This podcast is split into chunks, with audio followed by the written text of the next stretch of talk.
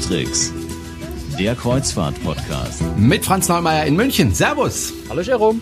Und mit Jerome Brunel in Horb am Neckar. Grüß dich, Franz. Äh, es ist immer noch heiß hier bei mir. Du bist wenigstens im Keller. Bei dir ist es einigermaßen kühl. Aber auch Und da wird's immer wärmer. Also das so ewig halten die dicken Wände hier dann auch wieder nicht kühl. Ja. Aber es geht noch. Ich kann nicht jammern.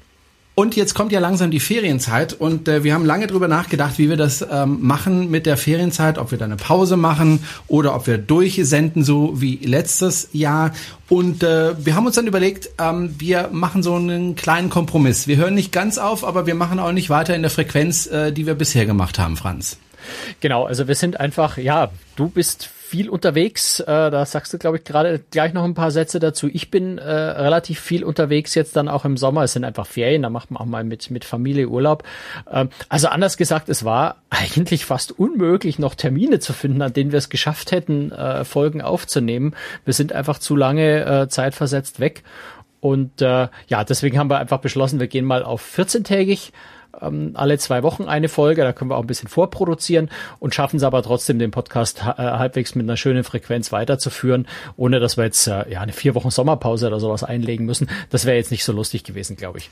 Mhm. Also ich werde unterwegs sein vom 1. August bis zum 31. August, nämlich in China. Unter anderem, das vielleicht so als kleinen Tipp, äh, auch in Hainan eine Woche. Das ist eine sehr schöne tropische Insel in Südchina ähm, genauer in Sanya. Und äh, sollten Sie noch kein Urlaubsziel dieses Jahr haben, dann überlegen Sie sich vielleicht Hainan, weil Sie brauchen dort kein Visum und es gibt Direktflüge von Frankfurt und es ist wirklich günstig. Zumindest war es sehr günstig, als ich dort war. Einziger Nachteil, den ich damals entdeckt habe, ähm, war, dass die Speisekarten entweder auf Chinesisch waren oder auf Russisch, weil da eben viele Russen waren. Aber vielleicht hat sich das ja inzwischen ähm, geändert, weil wie gesagt, es gibt Direktflüge von Frankfurt und zwar relativ günstige und die Hotels dort sind vergleichsweise günstig. Zumindest waren sie es, als ich das letzte letzte Mal dort war. Ansonsten Vielleicht machst du es halt im Tipp. Rest, du, du, krieg, du kommst ja klar, du hast ja chinesische Begleitung dabei, aber ansonsten macht man das halt so, wie ich das mal, wie ich in Hongkong war vor ganz vielen Jahren, bin mit Absicht in ein chinesisches Restaurant reingegangen, wo es keine englische Speisekarte gab und habe dann wirklich mit dem Finger über der Karte gekreist und dann auf irgendwas gezeigt, was ich haben wollte. Das kann aber in China böse Nein, das enden. war in Hongkong und es war, äh, da, da ist es, glaube ich, halbwegs äh, okay. Es war auch lecker, also es war toll, aber ich habe Glück, vielleicht, vielleicht habe ich wirklich Glück gehabt und nur einen,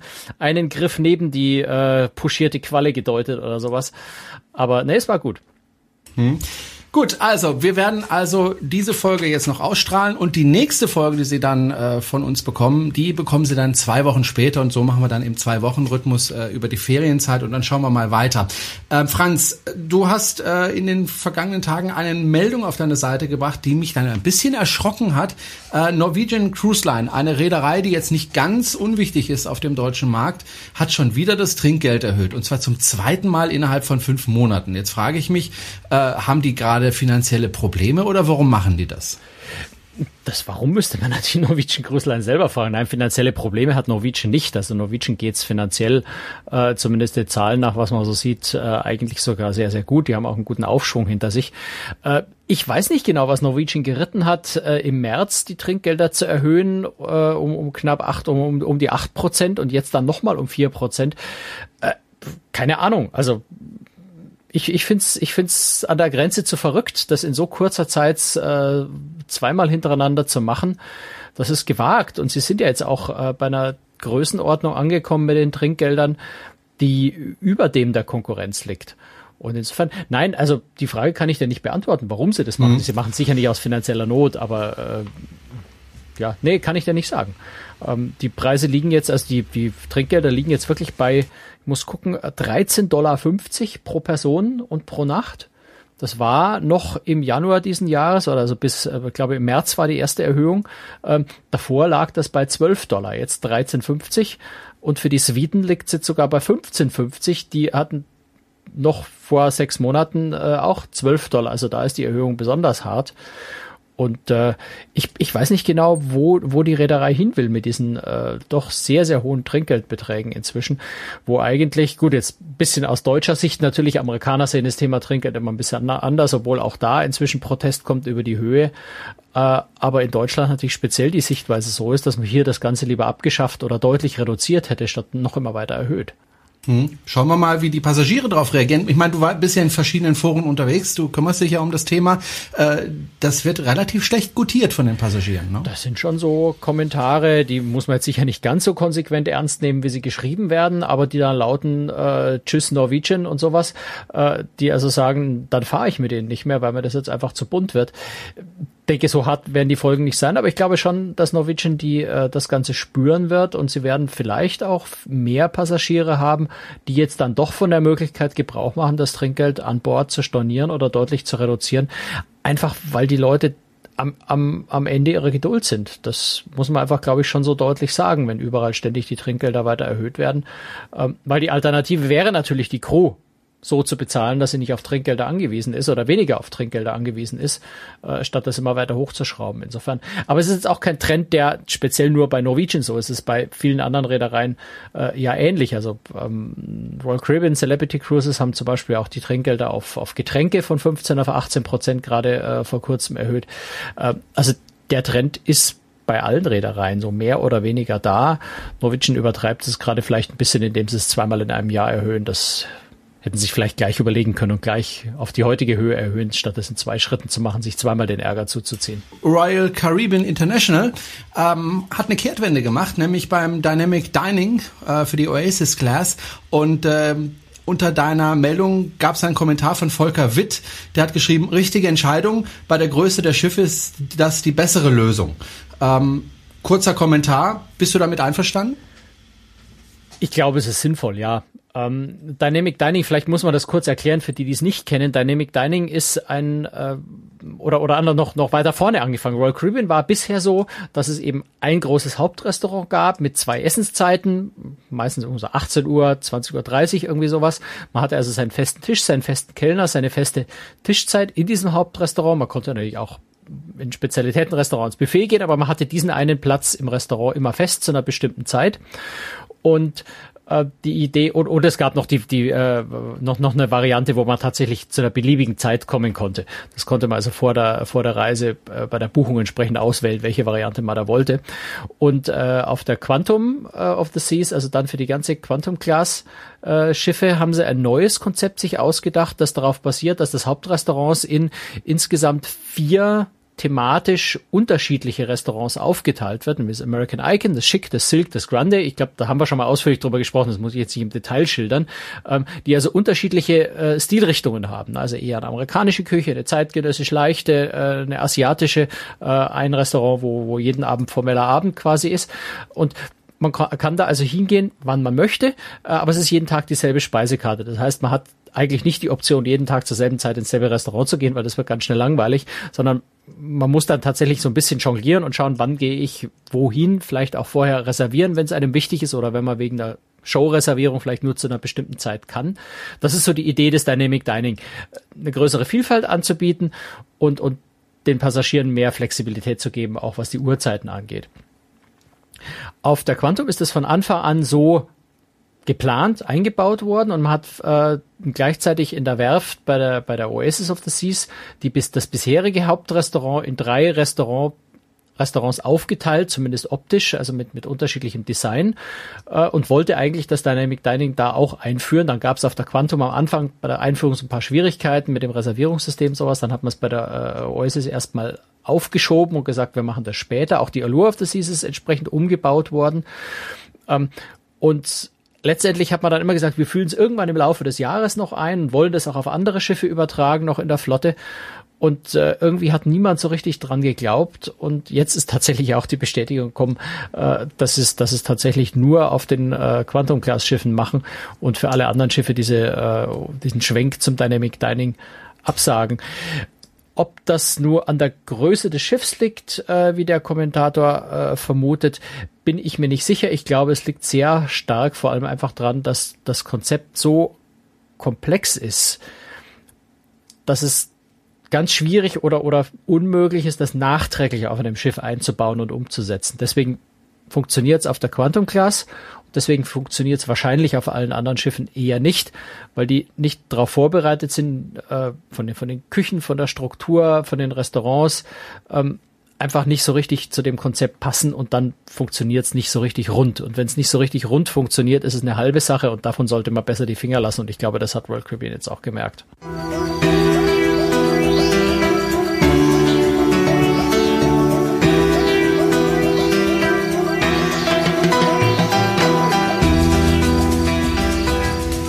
So, jetzt haben wir so oft schon versprochen, dass wir über die Westerdam sprechen und haben es jedes Mal verschoben. Und äh, diesmal reden wir aber über die Westerdam. Du warst unterwegs.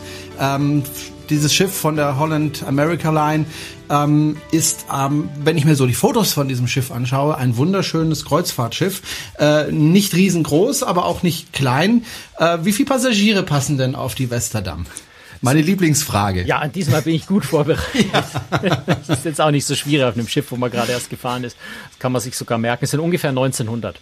Mhm. Ähm, also 1923 war die exakte Angabe. Es gibt nämlich bei Holland America äh, nach der Reise immer so ein ähm, Cruise Log, also ein, äh, ein, ein kleines Tagebuch, so, so ein äh, ja, 1, 2, 3, 4, 5, 6-seitiges äh, kleines Pamphlet, wo sie Reiseroute mit, mit Wetterdaten, ähm, mit, mit gefahrener Strecke und so ein paar Daten zum Schiff nämlich auch drin stehen, äh, Treibstoffverbrauch, äh, Geschwindigkeit, solche Dinge. Was ich eine sehr nette Sache finde eigentlich, wenn man am Ende der Reise so ein kleines Erinnerungszettel mit, mit, mit den Details der Reise drauf hat. Auch so die, die, die Schiffsbesatzung, Hoteldirektor, äh, Kapitän, solche Sachen stehen da drin. Deswegen tue ich mich jetzt ganz leicht, das hier einfach abzulesen. Also 1923 Passagiere waren äh, den Angaben zufolge bei uns an Bord, was ziemlich die Maximalbesetzung äh, für das Schiff ist. Hm, ist das ein, ein neueres Schiff oder äh, ist es schon länger im Betrieb? Die Westerdam ist sogar ein relativ altes Schiff, äh, gut zehn Jahre, elf Jahre alt, ist nämlich 2004 gebaut ist aber dafür wirklich gut in Schuss. Also ist ein sehr schönes Schiff. Man sieht dem Schiff ähm, von außen so ein bisschen an, dass es etwas älter ist, weil es nämlich äh, noch etwas klassischere Formen hat. Das ist ähm, also es hat noch einen, einen anständigen, etwas längeren Bug. Es ist, wird, hat in der Mitte, äh, wenn man mal so von der Seite jetzt das Profil betrachtet, in der Mitte so eine kleine Delle am, am Pooldeck und dann nach hinten hin geht's auch noch mal so ein bisschen flach runter. Das ist auch eine Spezialität von Holland America generell, dass sie am Heck noch mal eine sehr große Außenfläche mit, mit Pool haben, ähm, was ich persönlich sehr, sehr schön finde, weil man da hinten raus auch wunderbar einfach sitzen kann, äh, noch mal äh, einfach ins Kielwasser gucken kann. Da ist sehr viel Platz für die Passagiere einfach noch mal. Und es gibt insgesamt übrigens noch drei drei Schwesterschiffe, also die Osterdam, die Suiderdam und die Nordam, also im Holländischen die vier Wind, äh, Wind- oder Himmelsrichtungen, ne? also Westen, Osten, Süden, Norden. Ähm, jedes von den Schiffen hat ist also nach einem der äh, Himmelsrichtungen, Windrichtungen, ja, Himmelsrichtungen benannt. Hm. Ähm, das Publikum auf diesem Schiff, wenn ich das so richtig verstanden habe, auch äh, nach dem Interview, das du gemacht hast mit dem Geschäftsführer und dem Marketingleiter, ähm, das ist ein Schiff, das eher bevölkert wird von älteren Passagieren. Kann man das so sagen oder gibt es da durchaus auch viele Familien auf dem Schiff? Nein, also Holland America ist jetzt nicht die, äh, die äh, Reederei, die speziell auf Familien zielt. Ähm, es waren schon einige Kinder an Bord, äh, Familien, aber wenn ich, wenn ich jetzt sage, ich versuche ein Kreuzfahrtschiff zu finden für einen Familienurlaub, wäre vielleicht äh, die Westerdam nicht das, nicht die allererste Wahl. Aber man muss sagen, sie haben trotz allem äh, eine sehr schöne Kinderbetreuung, sehr schönes Kinderland, äh, auch mit, mit, mit schönen äh, Fenstern zur Seite raus, also mit viel Tageslicht. Auch für die Jugendlichen gibt's äh, so eine, so eine eine Art Höhle zum Abhängen, ähm, das, was, äh, was äh, Teenies wirklich auch wollen. Insofern ist für Kinder, ist für Familien eigentlich sehr, sehr schön gesorgt, auch was äh, Services angeht für, für Babys mit Windeln, mit äh, Babynahrung und solchen Geschichten ist Holland America da eigentlich sehr, sehr gut. Aber man muss trotz allem sagen, vom, vom, vom Idee, von der Idee her, vom Konzept, von der Zielgruppe her, ist es nicht äh, primär das Familienschiff äh, sondern eben, wie du gesagt hast, äh, tendenziell eher für ein etwas gesetzteres, ähm, europäisch elegantes Publikum, wie Holland America das nennt. Also es ist eigentlich relativ entspannt, relativ relaxed. Es rennt dort niemand mit Smoking rum, aber es gibt formelle Abende, wo man dann doch äh, besser im Anzug und Krawatte äh, vielleicht ins Restaurant geht, einfach weil alle anderen auch äh, sich fein machen für den Abend. Ähm, aber es ist nicht so nicht so übermäßig verbissen formell. Also man kann da schon leicht legerere Varianten wählen, ohne übermäßig aufzufallen. Und an sonstigen Abend, wenn es also kein formeller Abend ist, geht's auch relativ locker zu. Also mein es schadet nie, mal einen Sakko anzuziehen zum Abendessen im Restaurant, aber das muss nicht sein. Man kann also auch mit dem ganz normalen, mit dem Hemd oder mit dem Poloshirt, äh, wenn das ordentlich aussieht. Eine lange Hose sollte es sein, aber mehr braucht es dann auch nicht. Mhm. Ansonsten, äh, ja, von, von der, vom, vom Publikum her sehr, sehr, sehr, sehr hoher Amerikaneranteil, speziell jetzt natürlich in dem Fahrgebiet, wo ich unterwegs war, also in Alaska. Das ist ja in den USA. Äh, Amerikaner neigen dazu, möglichst kurze Strecken nur zum Schiff fahren zu wollen. Das heißt, sie fahren gerne auch mal von Los Angeles, von San Francisco mit dem Zug die Küste hoch bis nach Seattle und steigen dort ins Schiff ein, damit sie nicht fliegen müssen. Oder sie fahren einfach auch gerne mal fünf, sechs Stunden mit dem Auto, äh, statt zu fliegen. Ähm, insofern bei dem Fahrgebiet besonders viel Amerikaner an Bord. In Europa hat Holland America natürlich auch äh, mehr Europäer an Bord, äh, aber generell eher etwas amerikanerlastig. Wenn man in dieses Schiff hineinkommt, äh, fällt mir immer eins auf, äh, die Stimmung auf so einem Schiff, äh, die farbliche Stimmung. Äh, wenn du auf ein bestimmtes Schiff der AIDA gehst, dann ist das alles ziemlich grell und bunt. Äh, ich kann mir vorstellen, bei der Westerdam ist das alles ein bisschen gedeckter. Ja, das ist eher gediegen. Es ist viel mit, ähm, mit Messing, mit etwas dunkleren braun-rottönen. Also eigentlich so, wie man äh, klassische Kreuzfahrtschiffe ein bisschen kennt von der Farbstimmung. Also da sind keine großen Experimente, da ist nicht äh, keine keine schrillen Beleuchtungselemente in unmöglichen Formen und Farben, sondern das ist äh, schon wirklich einfach ein bisschen klassische Kreuzfahrt einfach noch, was Holland America da bietet. Was mir persönlich sehr, sehr gut gefällt. Aber das ist natürlich, ist das Geschmackssache. Man könnte auch sagen, es ist altmodisch, ähm, wenn man das negativ sehen will. Aber mir, mir persönlich gefällt es sehr gut und es ist äh, einfach, ja, es ist dieser gediegene, etwas traditionellere, äh, traditionellere, klassische Stil, den eben viele Leute auch mögen. Ansonsten fällt auf der Westerdamm natürlich auf, das habe ich vorhin schon gesagt, Baujahr 2004. Ähm, man merkt, diese 10, 11, 12 Jahre Unterschied in der Entwicklung äh, von Kreuzfahrtschiffen natürlich schon. Es sind keine übermäßig großen Atrien. Es ist schon ein Atrium da, das ist eigentlich ganz hübsch, aber es ist relativ klein. Ähm, es sind keine mehrstöckigen Restaurantgebilde oder solche Dinge da, sondern auch da ist es natürlich eher klassisch. Also diese normalen ein, eindeckhohen äh, Räume ähm, das, das, Hauptrestaurant hat in der Mitte so eine Öffnung äh, mit, mit einer Wendeltreppe nach unten und im Atrium ist eine Treppe, ich glaube, es geht über drei oder vier Decks, bin mir gar nicht sicher, ähm, wo, wo dann auch eine Treppe in der Mitte runtergeht. Ähm, aber ansonsten ist es eher so diese Einteilung, dass jedes Deck so ein bisschen für sich selber steht. Mhm. Äh, bevor wir auf die Kabine und auf die Restaurants äh, zu sprechen kommen, würde mich noch interessieren, wie ist denn dieses, äh, oder gibt es das überhaupt? Ja, wahrscheinlich schon. Aber wie ist das äh, Unterhaltungsprogramm? Was wird da geboten? Oh ja, das ist sogar ein sehr, äh, sehr, sehr vielfältiges, sehr gutes Unterhaltungsprogramm. Das ist gut vergleichbar mit, mit anderen großen amerikanischen Reedereien. Also ich habe natürlich ein, ein, ein großes Haupttheater. Da finden ähm, Production-Shows statt, also mit Tänzern, mit Sängern.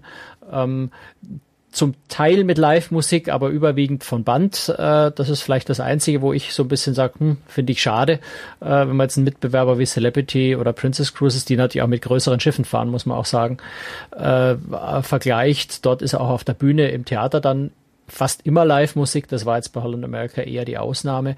Aber die Sänger, die Tänzer waren absolut erstklassig, Broadway, äh, Las Vegas Niveau. Insofern grandiose Unterhaltung ähm, im Theater.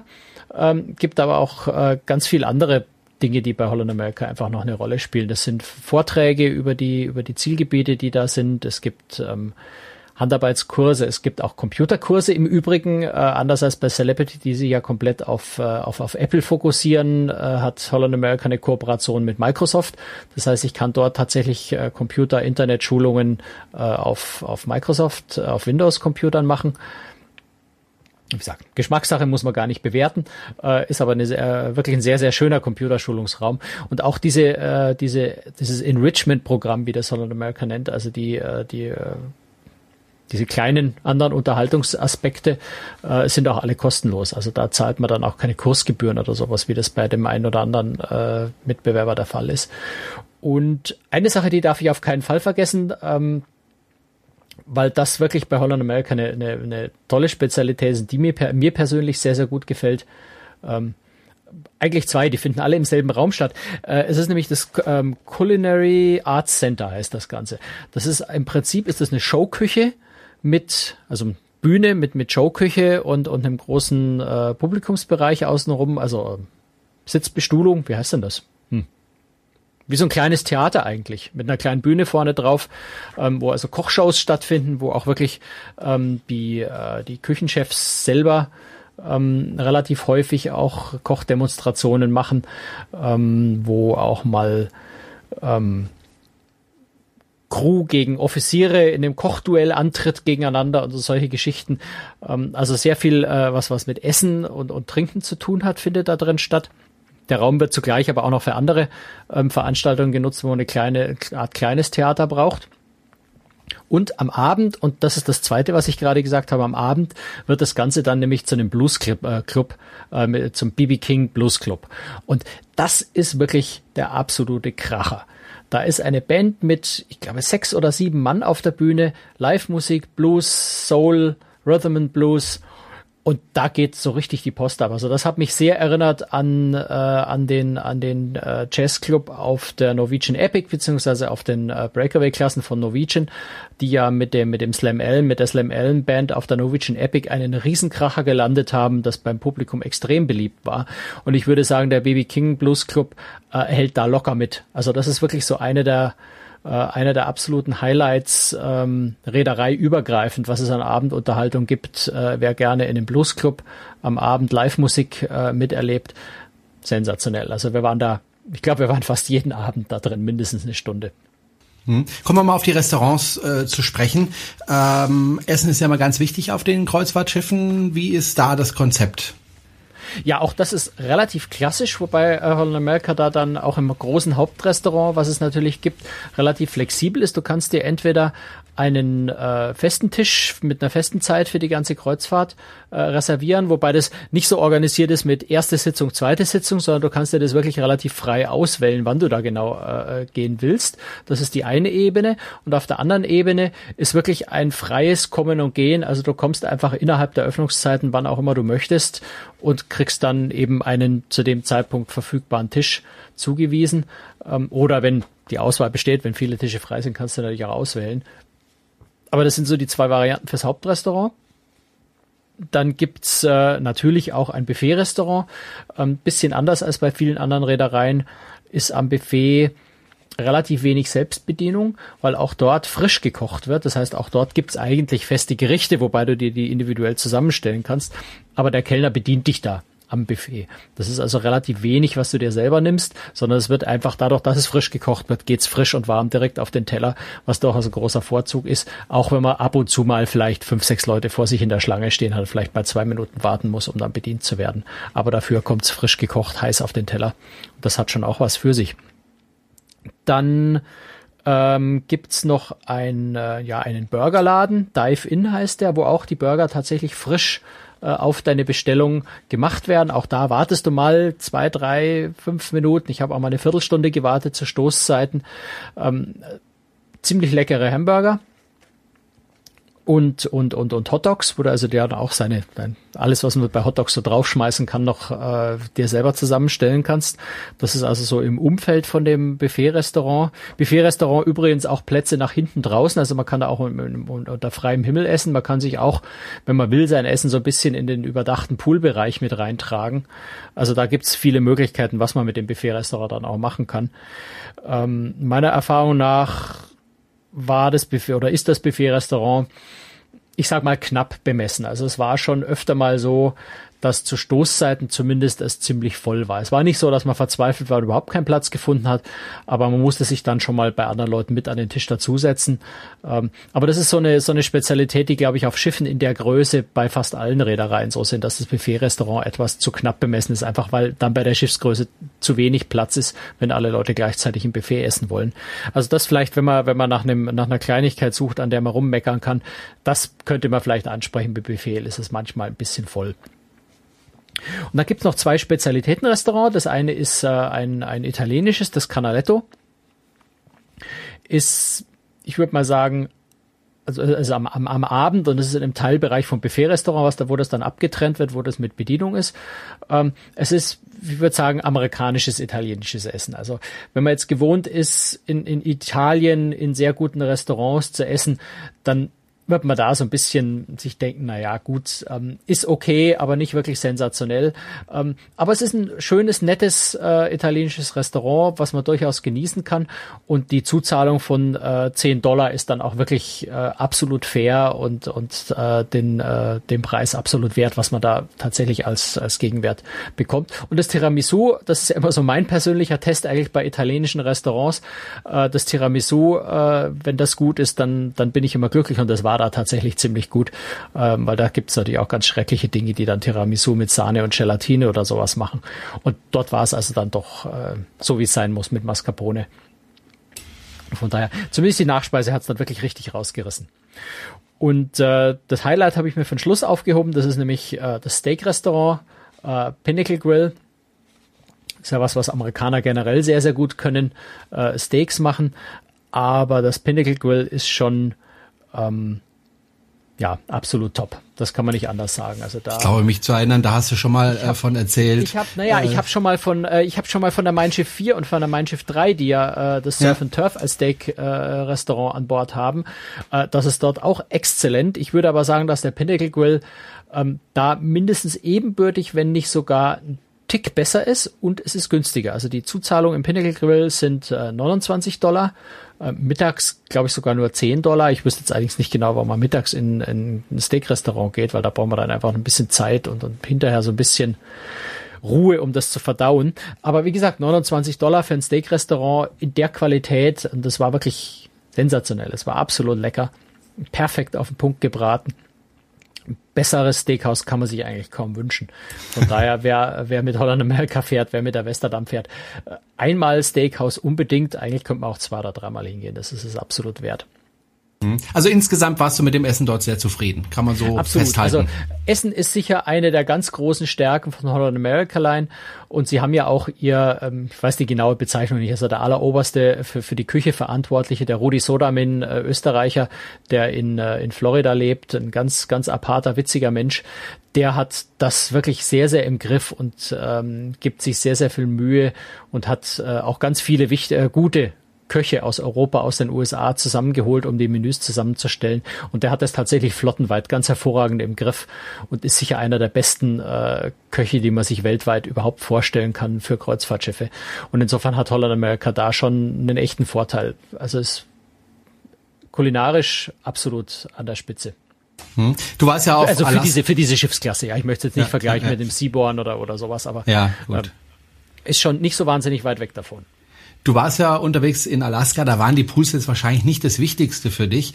Äh, ich will es gern trotzdem ansprechen, weil äh, ich finde es ganz interessant. Erstens mal den Pool äh, hinten am Heck, das hast du vorhin ja schon angesprochen. Und zweitens ein Pool, den man überdachen kann, wo man das Dach aber auch wieder aufmachen kann. Genau, also das gibt's ja auf vielen Schiffen an und für sich, wo dieses Glasdach, also diese Glasstahlkonstruktion, die man eben öffnen oder auch schließen kann, um bei kaltem Wetter macht man es zu, dann ist es im Pool, dann kann man es klimatisieren, dann kann man trotzdem im Pool baden, obwohl es draußen vielleicht nur fünf Grad hat oder regnet oder sowas.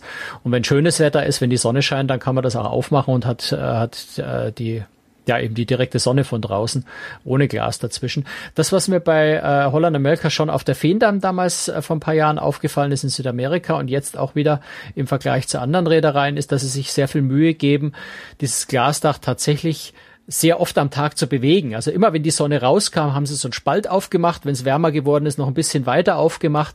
Also dieses Glasdach hat sich sehr, sehr oft bewegt. Sie haben das einfach wirklich sehr, sehr genau dem Wetter angepasst und nicht einfach zugelassen, so lange, bis es so heiß geworden ist, dass es nicht mehr anders ging und dann ganz aufgemacht, wie das andere Reedereien oft machen, sondern da war wirklich jemand, der darauf geachtet hat, wie ist das Wetter draußen gerade und hat es dementsprechend mehr oder weniger weit geöffnet, immer so weit wie möglich, ohne dass es kalt geworden ist. Das hat mir eigentlich sehr, sehr gut gefallen. Auch wenn ich jetzt generell nicht so der Pooltyp bin, aber ich sitze ganz gerne am Pool und genieße die Stimmung da und genieße die Sonne da. Und wenn dann immer dann aufgemacht wird, wenn draußen tatsächlich Sonne ist, ist das natürlich schon ganz nett. Aber so richtig groß sind die Pools jetzt nicht, ne? Typisch Kreuzfahrtschiff halt. Ja, wobei es sind zwei relativ große Pools, wenn man so mit, mit, mit äh, gerade mich vergleichen wir es mal mit AIDA, die besonders kleine Pools haben oder auch Norwegian Cruise Line jetzt auf den neueren Schiffen sind die Pools viel, viel kleiner. Also wenn man da mal äh, eine Runde schwimmen will, kann man das schon. Es ist jetzt nicht so riesengroß, dass man endlos Bahnen ziehen kann, wie zum Beispiel auf der Mein Schiff 4 oder der Mein Schiff 3 oder auch äh, auf der Oasis Class bei Royal Caribbean, die ja einen Sportpool haben, der glaube ich 15 Meter lang ist. Bei, bei TUI Cruises sind es 25 sogar. So groß ist es jetzt nicht, aber man kann sich ein bisschen bewegen in dem Pool, wenn man, wenn man sich körperlich anstrengen, wenn man schwimmen will, geht in Grenzen. Du hast jetzt äh, dieses Schiff jetzt schon mehrfach mit der Mein Schiff-Flotte äh, verglichen. Wenn ich mir das Schiff so anschaue, ähm, das wirkt so ein bisschen für mich äh, wie die Mein Schiff 2 auf mich oder Mein Schiff 1. Sowohl von der Größe als auch von der Anmutung von außen ja, ist ein zumindest. bisschen größer, Western ein bisschen größer als Mein Schiff 1, Mein Schiff 2, aber ja, man kann es so bisschen vielleicht vergleichen von den von von der Hardware der Schiffe ja. Wobei es ist von, von vom vom Aufbau innen ist es schon sehr anders. Also ich ich habe den Vergleich jetzt zur TUI Cruises vor allem deswegen gezogen weil das natürlich vielleicht eine Messgröße ist die die Leute kennen ähm, beziehungsweise weil wir über die Mein Schiff 4 ja auch relativ viel geredet haben, auch über die Mein Schiff 3 letztes Jahr. Insofern kann man da ganz gut den Vergleich ziehen, einfach weil man es mit was vergleicht, äh, was, was unsere Hörer wahrscheinlich äh, halbwegs gut kennen. Ansonsten würde ich die beiden jetzt nicht irgendwie so in, in, in Nähe zueinander setzen, weil da sind schon ganz viele große Unterschiede. Wie sind die Kabinen in, in, in der Westerdamm? Sind das große Kabinen? Sind es eher kleine Kabinen? Ich nehme mal an, du hattest wieder eine Balkonkabine? Ich hatte ja, also ich hatte eine, eine Deluxe, äh, Deluxe Balkonkabine. Ich kann es schwer beurteilen, wie die anderen Kabinen sind, weil das Schiff war eben komplett voll. Wir konnten keine anderen Kabinen anschauen. Ich habe nur meine eigene gesehen. Und äh, ja, also ich würde sagen, eine ganz normale Kabine, eine ganz normale Balkonkabine auf einem modernen Kreuzfahrtschiff. Ähm, also ein, ein ganz normales Bett in der, in der normalen Größe. Es war ein schönes Sofa mit einem, mit einem kleinen Couchtisch. Es war ein Schreibtisch mit, mit Spiegel davor. Ähm, relativ viel Stauraum. Also die Schränke haben mir sehr gut gefallen. Das ist was, äh, was aber auch oft auf etwas älteren Schiffen tatsächlich man äh, interessanterweise antrifft. Je neuer die Schiffe, desto mehr spielt Design offensichtlich eine große Rolle bei den äh, bei den Schränken und desto weniger ist es wichtig, dass es praktisch ist. Die Schränke haben einen ganz großen Vorteil. Die haben nämlich ähm, Kleiderstangen zum Wegklappen. Das heißt, ich kann mich selber entscheiden oder beziehungsweise ja ähm, beziehungsweise nicht nur Kleiderstangen, sondern ganze äh, Einlegebretter, die man wegklappen kann. Ich kann mich also entscheiden, will ich mehr ähm, regalfachartig meine, äh, meinen Schrank aufteilen oder habe ich mehr Kleider dabei, die ich vielleicht irgendwie auf Kleiderbügel, Hosen, Anzüge, äh, Kleider, also Damenkleider, die ich, die ich hängen muss. Und das kann ich tatsächlich frei entscheiden. Ich kann in jedem der Schränke kann ich die, äh, die, äh, die ähm, Einlagebretter tatsächlich wegklappen oder eben herklappen, was ich absolut genial finde, weil das einfach sehr flexibel macht und ich meine Sachen viel, viel leichter unterbringe. Jetzt ist aber trotzdem schwer zu beurteilen, weil ich natürlich alleine in der Kabine war und allein hat man immer sehr viel Platz.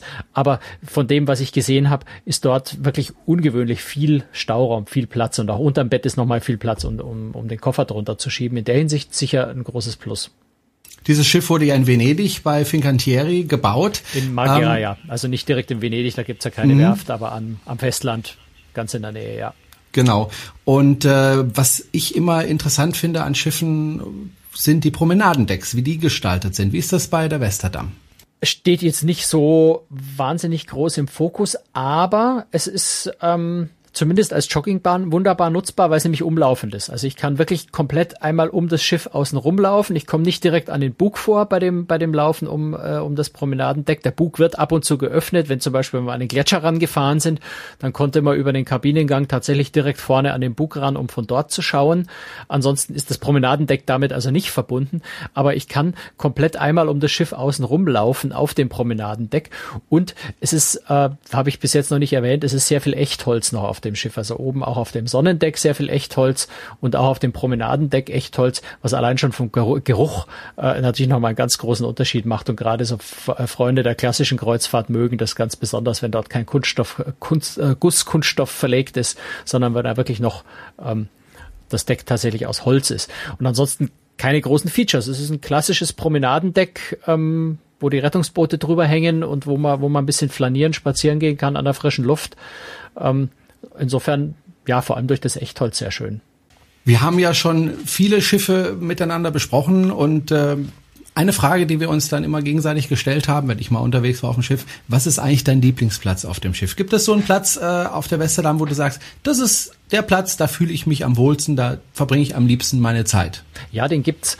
Ähm, und das ist auch nochmal eine Besonderheit von Holland America, das ist nämlich das Explorations Café.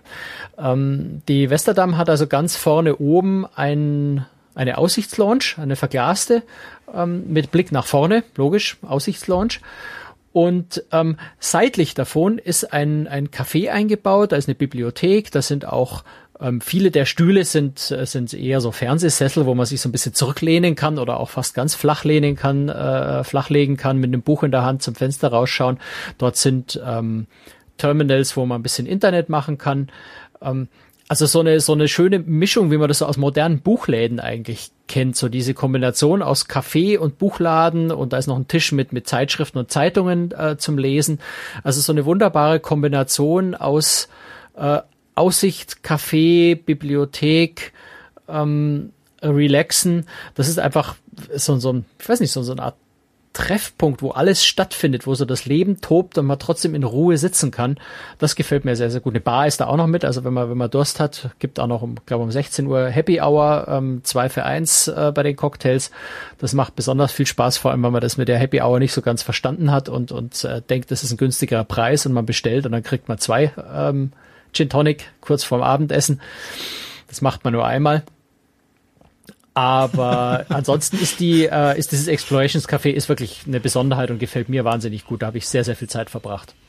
Habe ich eine Frage vergessen, Franz? Gibt es irgendwas, äh, was man noch ansprechen sollte bei der Westerdam, was ich nicht gefragt habe? Ich glaube, ich glaube, wir sind tatsächlich durch. Ich glaube, wir haben äh, das Wesentliche. Ich blätter hier gerade nochmal in das Großlog rein, aber ich glaube, wir haben die ganz wesentlichen Dinge erwähnt und wir sind, glaube ich, so weit über die Zeit, dass ich jetzt nicht noch in ein paar technische Details gehe, die man über die Westerdam noch erzählen könnte. Ähm, nein, ich glaube, wir haben, wir haben ein ganz gutes Bild gezeichnet von dem Schiff.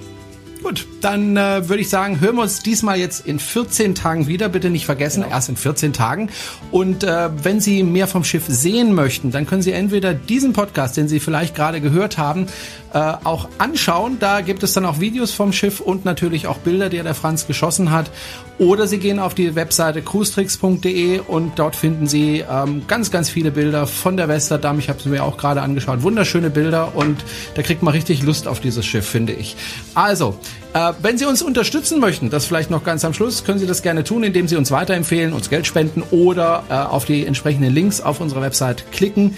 Da freuen wir uns. Und ähm, ja, Franz, wir hören uns in 14 Tagen wieder. Genau.